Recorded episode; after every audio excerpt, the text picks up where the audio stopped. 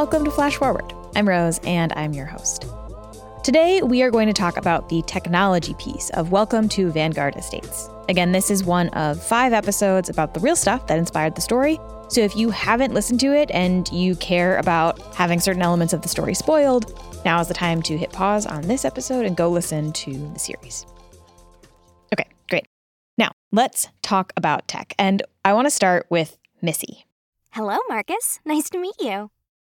Missy was loosely inspired by a real service called Care.Coach. We coach people to improve self-care and healthcare outcomes, and the dot means that we do it through technology. That's Victor Wang, the CEO of Care.Coach.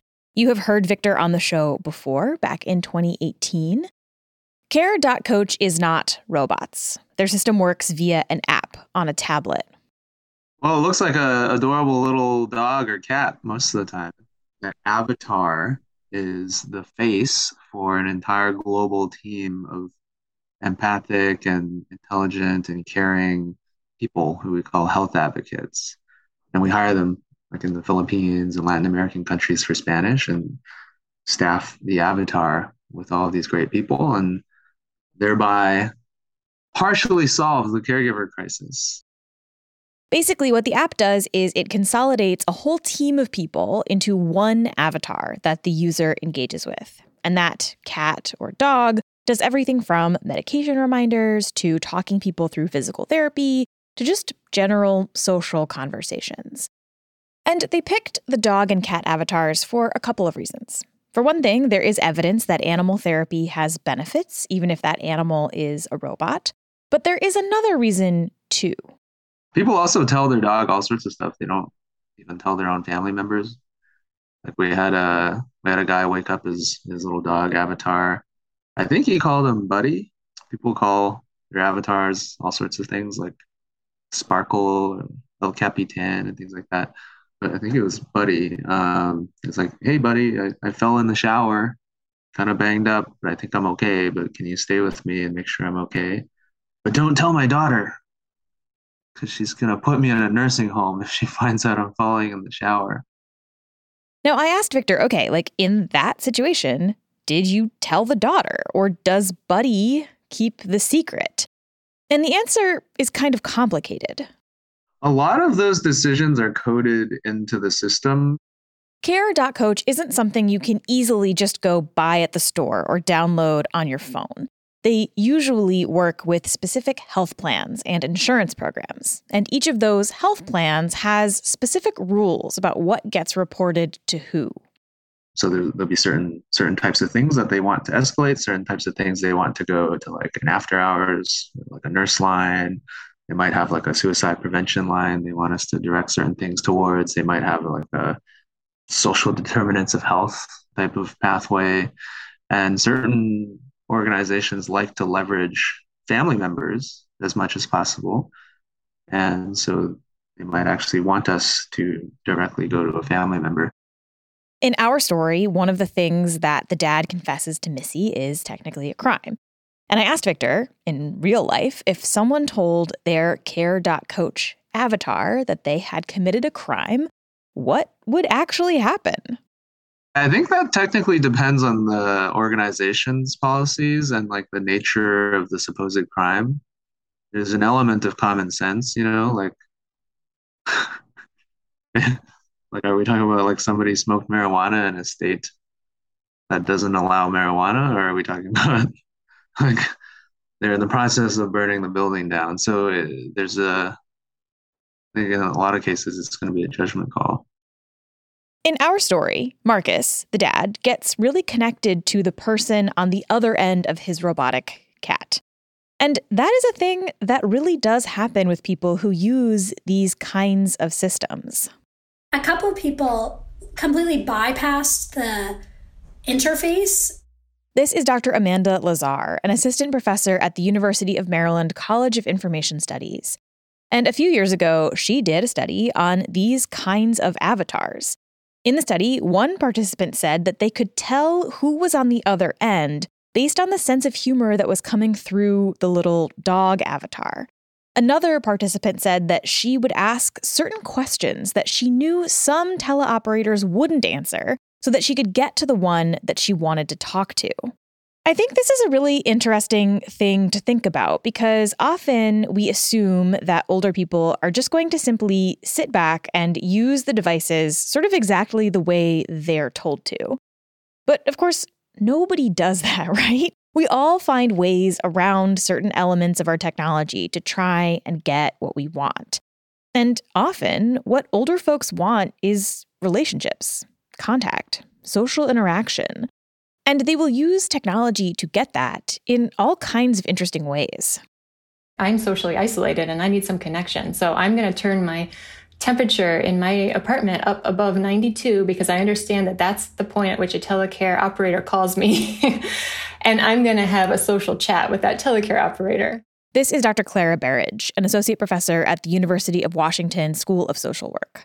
I asked Victor what would happen if someone, like the dad in our story, asked for a worker's name or location. Yeah, our health advocates are trained not to go there. And this was something that the users in Amanda's study found kind of frustrating. Some people were just so focused on the human interaction that they would kind of play around with the system so they could get to those people that they developed relationships with, or be less interested because they knew there were people on the other end that were not giving them authentic interaction, but they were expected to give an authentic interaction of their own. One participant in Amanda's study said, quote, "The digital pet can't really be a friend to me because the people that I talk to on the other end can't tell me anything about their personal lives. When someone asks me a question, I answer the question. Then I ask back, well, how about you? And what do you do? And how do you feel? And what do you like? Well, that didn't go over very big because they're not supposed to tell me who they are, where they are, or what their family's like, how many children they have, and all of that." We forget, I think, when we design technologies for older adults that people don't want to just be cared for. Relationships, many people do not want a relationship just to be comforted or reached out to in their social isolation, right? They also want to make genuine connections with other people and help them and care about them, ask them questions about their lives and their families and things like that. So that was also something with the robotic pets we found where some people described how they wanted to be able to like care for it too, right? Whether that's like changing the batteries in like a more meaningful way. They were happy they didn't have to clean the poop anymore. Like there were certain things that were like, great, I'm happy not to be doing that.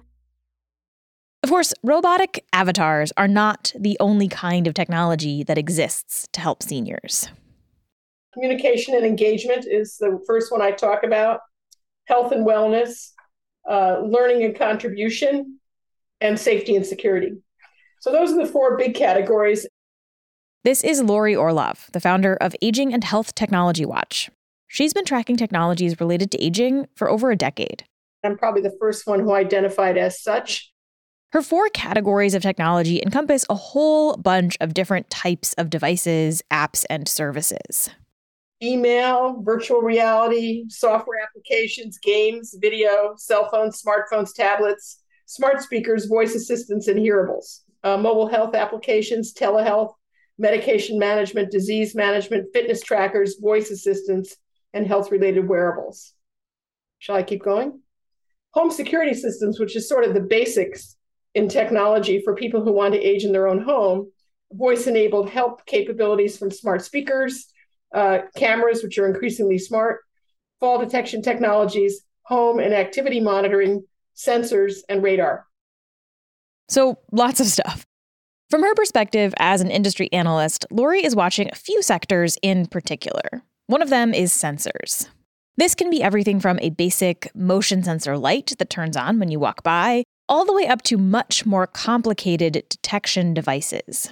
Sensors that can tell you about whether the stove has been left on, sensors about your health, your heart rate, blood pressure, your personal temperature, and camera-based sensors that can detect what you're doing, match it up to some information about you and make a suggestion, through voice, for example, make a suggestion about something you should change in your behavior.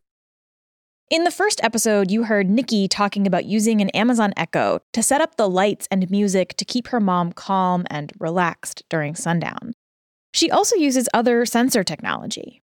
So the camera is phenomenal. I love it because when my mom was in her natural space, she would do things that my mind would be blown. Like, why are you hiding cookies in the closet? What do you think? I'm not going to give you more. So when I was able to find her doing those things, it kind of helped me with assessing how I should run her day to day. Like maybe give her an extra snack because obviously she's still hungry, but doesn't know how to communicate that she's hungry. I do have cameras that also assist with caring for her because they let me know, they notify me through the app when her body temperature has gone down or when she has moved a little bit too much. So I'm able to use technology to kind of ease all of the heaviness and the weight of caring for someone who is actively dying.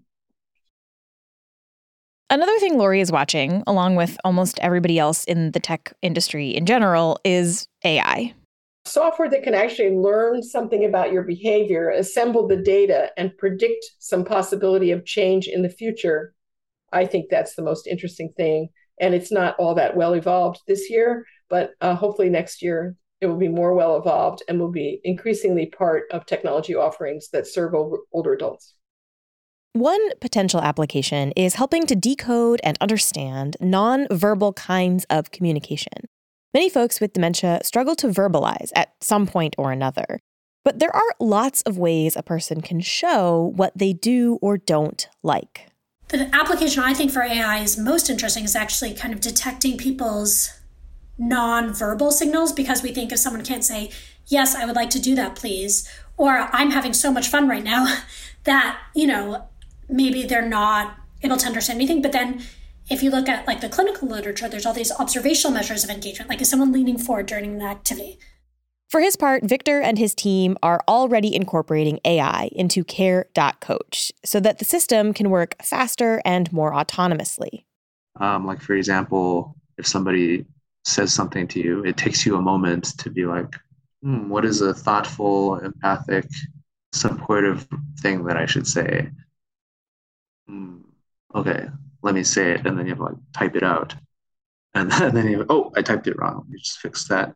And then you have to hit enter. And meanwhile, your client or, this person on the other side is waiting for you and their avatar to respond. So we're leveraging some really cutting edge techniques to take all the training data that we've built and automate a lot of that, make that faster.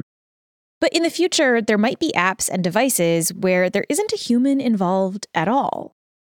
How do you leap to that future where AI is actually able to do this kind of thing and build this type of trust and completely solve the caregiver shortage?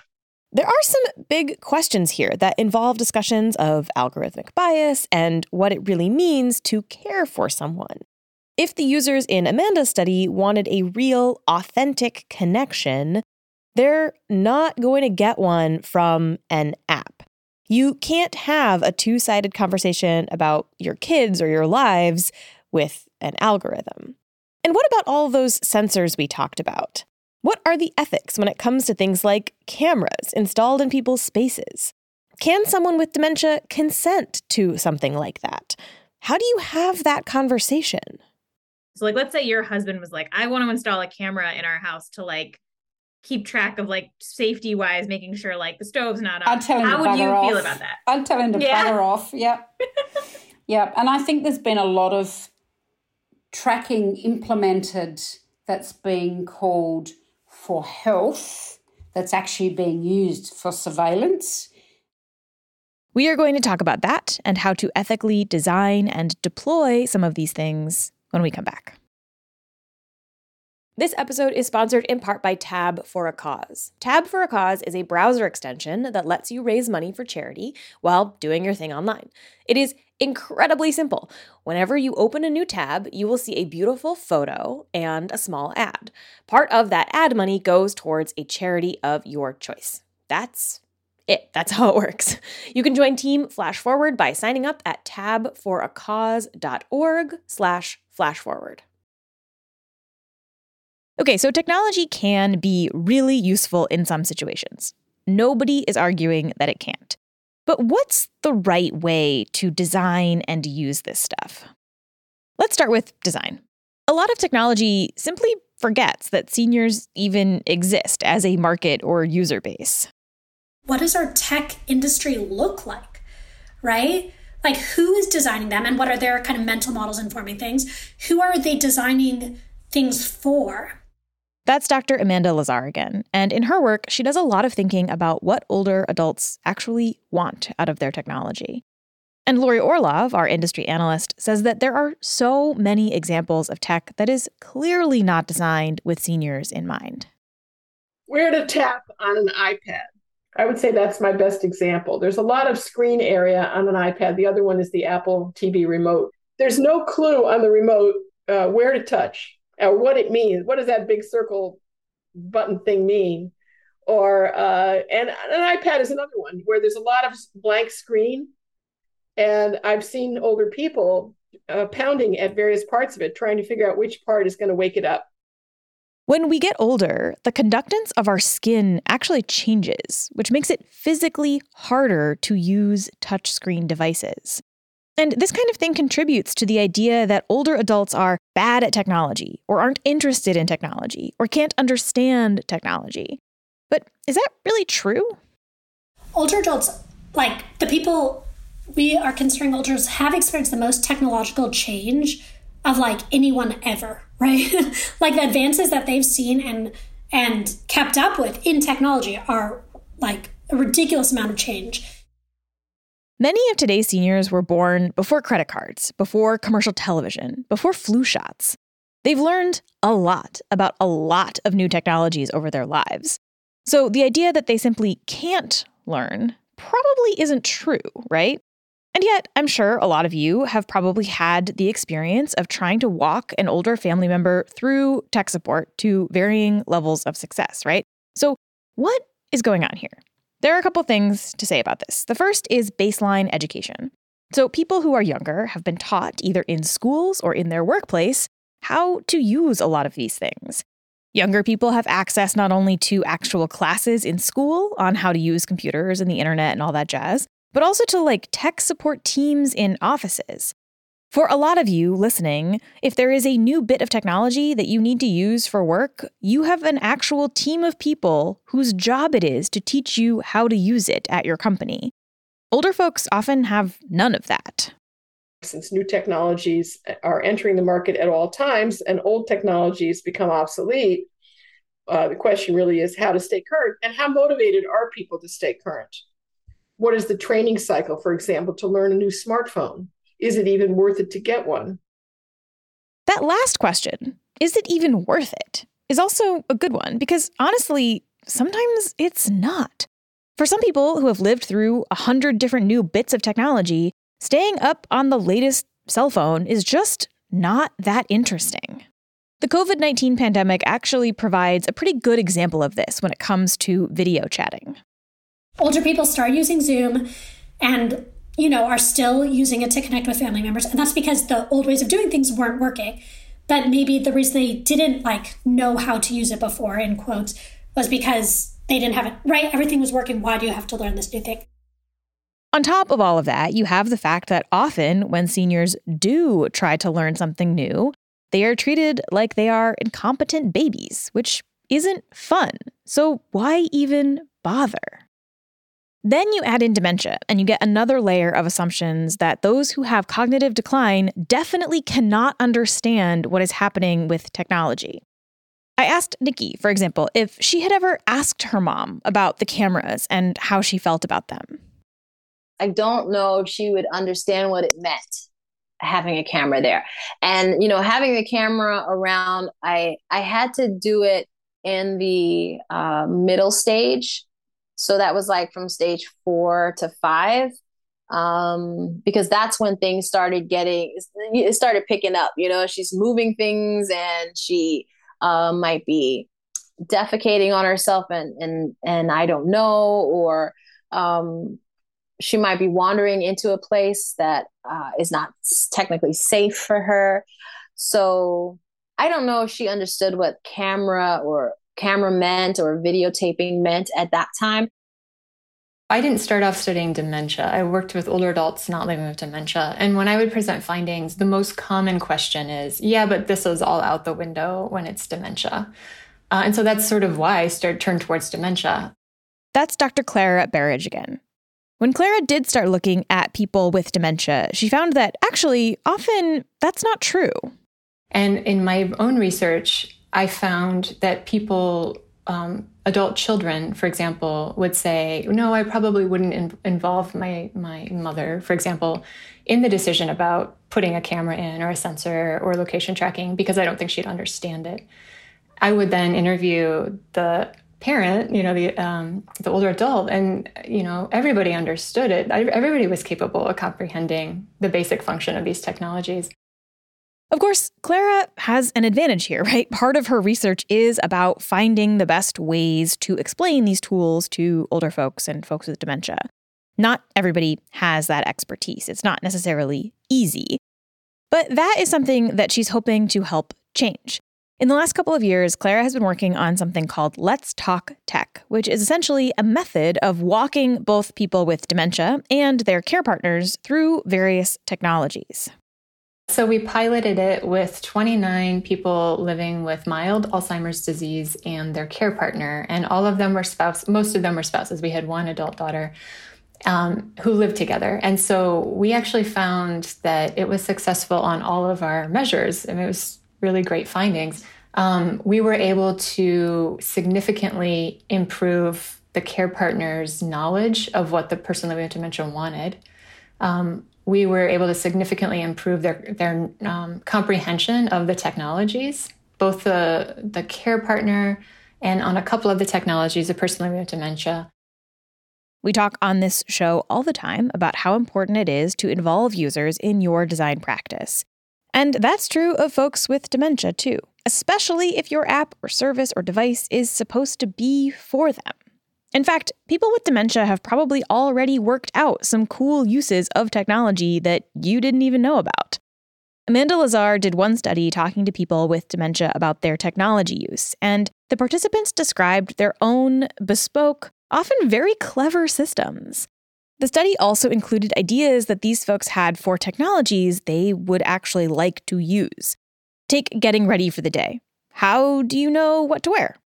You or I might look at the weather or think about the context of an event. Is it work or social, some combination? But those things can be really hard to do when you have dementia. So one participant wished for a device that could provide what she called social background information, including, quote, how I need to be presented so that I can feel I can participate like everybody else. And the study also showed that sometimes folks with dementia actually tailor the technology they use not based on their own desires, but based on what they think their loved ones want and need. One participant in this study said she was comfortable with a geofencing application. She wanted to use it, but she thought it'd be too hard for her daughter, so she didn't. Because emotionally for her daughter, right? Her daughter wasn't ready for that. The consequences of these assumptions, the assumption that people with dementia or just older people in general can't possibly understand questions about technology, are very real. Often in facilities, stuff is installed without talking to the residents at all. I interviewed residents once at a high-end nursing home. This was a few years ago. And they described to me this device above their bed, and they did not know what it was. They had not been consulted about it or informed if it was even in use, and they found it really disturbing. And from their description, I think it was probably a sensor over their bed. Now, often cameras and sensors are installed in facilities as a money-saving effort, not necessarily because they are best for care. Residential care agencies, primarily at that time in the world of intellectual and developmental disability services in the home, like adult family homes, for example, were putting cameras in residents' bedrooms and removing their staff from the building at night so they could monitor the feed from multiple cameras all at once and then ideally rush in if there was a problem, send somebody And then the drive, of course, to do that was cost savings and workforce shortages. We're going to talk a lot more about this and the ways that surveillance in the workplace impacts care next week when we talk about the economics of this world. But it's not just facilities that make executive decisions about technology on behalf of people. Other times, it's the families that are making decisions without their loved ones' consent. One woman in particular that really stands out for me, she had presented the idea to her mother of using a sensor system that her HUD senior housing program was offering. And her mom said, I don't think I'd like that. And her sisters, the adult daughter's sisters, agreed with their mother and said, absolutely, that's an invasion of our mom's privacy. But because this adult daughter was a power of attorney, she decided to use it regardless. So she decided to get a 360-degree web camera and put that in her mom's apartment. And then she, showed me, she pulled out her phone and showed me her interior of her mom's apartment. And so it just made me realize, wow, her mom didn't even want the sensors, and she ended up with this camera. We talk on this show all the time about the importance of consent and privacy and being able to make your own informed decisions about what kinds of information is being gathered and shared about you. So why are so many people quick to throw all of that out the window once someone is older? And the potential drawbacks here aren't just some kind of theoretical violation of someone's wishes. The consequences of someone else making decisions for you are really steep in dementia because it could involve, for example, you no longer living in your home and being sent to an assisted living facility or a memory care unit. So, for example, there are sensor systems that claim to be able to help track someone's progress as they age. These sensors could detect changes in someone's movements or voice or habits and decide that they now fall into a new category, either a new diagnosis or into a new stage of dementia, for example. And that might change what they are allowed to do or where they are allowed to live.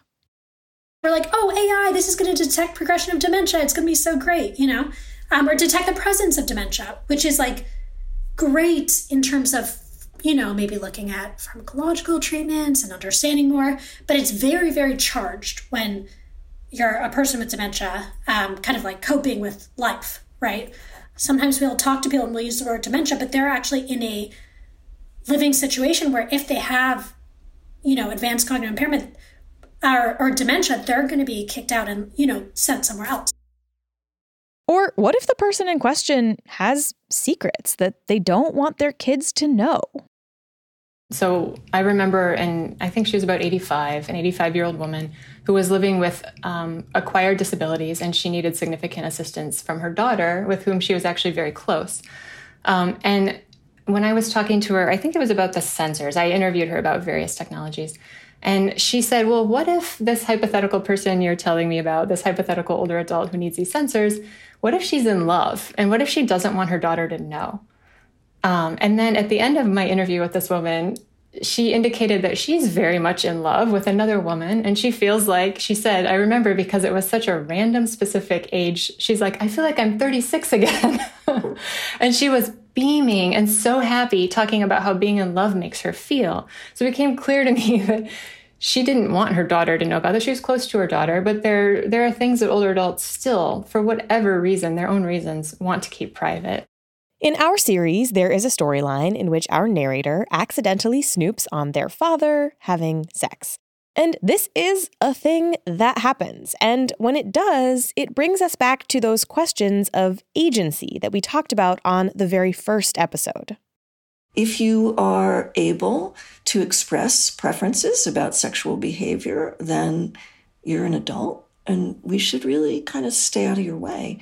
That's obviously not true towards the end, and it could easily be exploitation of people with dementia. But our traditional default in nursing homes and for older people was just no, which is a very kind of Calvinist, sex-negative idea about what it means to care for somebody and protect them. That's Dr. Tia Powell again. You heard her last week. People are entitled to their secrets, to keep certain things to themselves for whatever reason they choose. And when people know they are being watched, they change their behavior. I learned about people rushing in the bathroom, deciding not to take long afternoon naps anymore because too much inactivity might be detected, having to account for behavior that deviates from their routine. Being found out that you own a pet you're not supposed to, being found out that you're dealing with incontinence or that you like to take long baths, right? And just having to answer to somebody and, you know, whether that be a building social worker, you know, frontline staff or a family member about it, that's something that most people don't expect to have to do. I think it's really not hard to imagine the ways living under constant surveillance could impact somebody's well-being. I mean, you can imagine this, right? Imagine if every single thing you did was recorded and transmitted to your parents or your friends or a doctor that is supposed to watch you. Again, there are reasons why cameras could be useful and could make people safer, but we also have to weigh the trade-offs too, right? And there's some things, including with your technology, that we can really look at that would help this person stay home. Like, what about these cameras? If you live alone, can we set up a camera that just takes photographs, like only films like the bottom 12 inches of a room? So if you're lying on the floor, we see you. If your feet are walking around, that's all we see. But you actually need that. And I agree that privacy is important, but privacy that puts you faster in the nursing home is probably not what people are asking for. The point here is not that you should never, ever use cameras or sensors. Plenty of people have great experiences using these devices to make their lives and their loved ones' lives better. The point is that their use needs to be something that everybody understands and agrees upon, which, again, is totally possible. Tia suggests a kind of technology genius bar for older adults and their families. And asking every family again and again, what's hard for you? What do you need help with? Because we have like a genius bar. We have a sort of genius bar over here where you can say, well, he's figured out how to undo the locks and goes out of the house in the middle of the night. So, okay, how can we figure that out? Give me some solutions. What's affordable? What doesn't make him feel like he's in prison? What's not going to be a fire hazard? All that kind of stuff.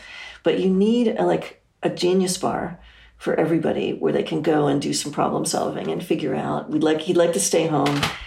We can't go and live with him. What do you have for us?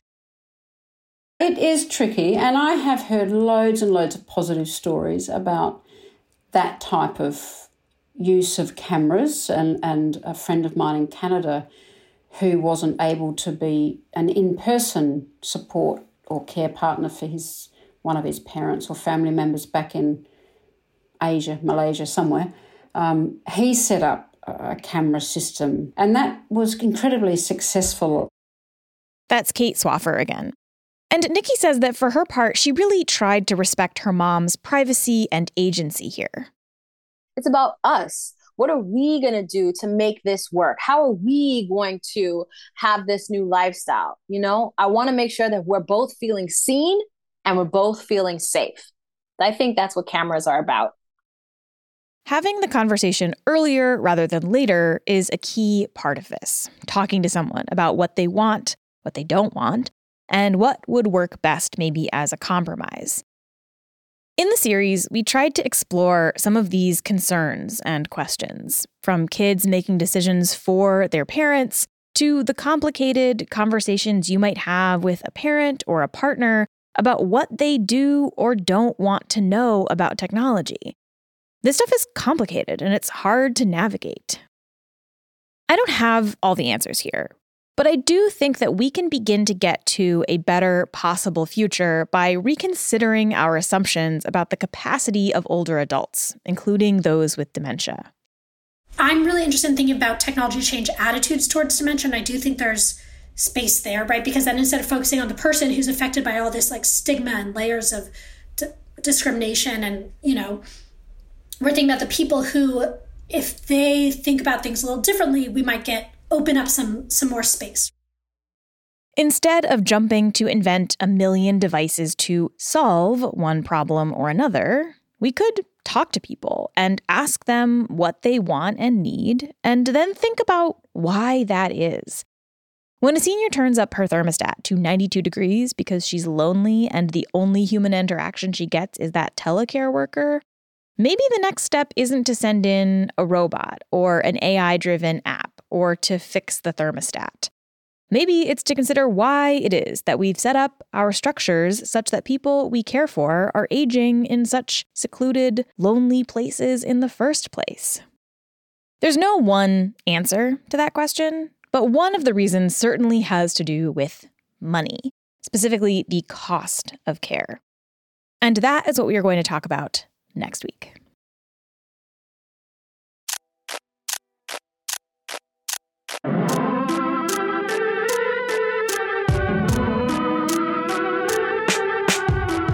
Flash Forward is hosted by me, Rose Evlith, and produced by Ozzy Linus Goodman.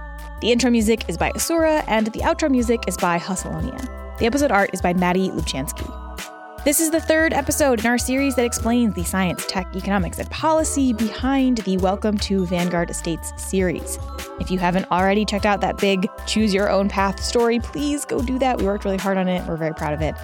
You can find it in your podcasting app as well as online as a text game. If you prefer that, just go to flashforwardpod.com/Vanguard and you can find that there.